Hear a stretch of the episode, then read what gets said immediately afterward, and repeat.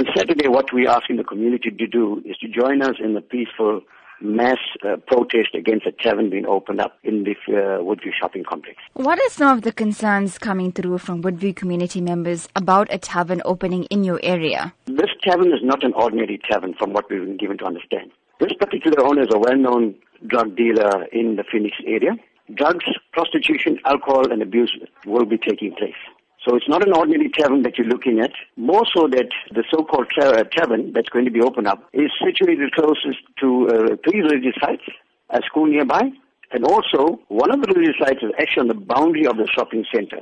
So we want to know how come the liquor board have considered or approved of such a license. What are the concerns coming through about the impact this will have on young teenagers? It, it is going to destroy our young children. Drugs are currently a no-go quest for us.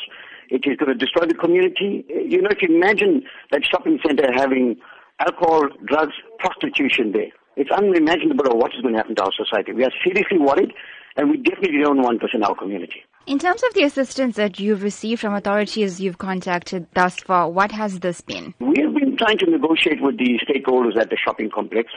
To date, Prabashini, we've had very little joy. In actual fact, the property agents also have given us very little joy in terms of whether this tavern is going to be open up or not. Yet we have seen members of the liquor board in this uh, shopping complex assisting this uh, so-called tavern owner. So we're asking the liquor board themselves, why are they keeping quiet and not telling us, the community, have we granted the license here or not?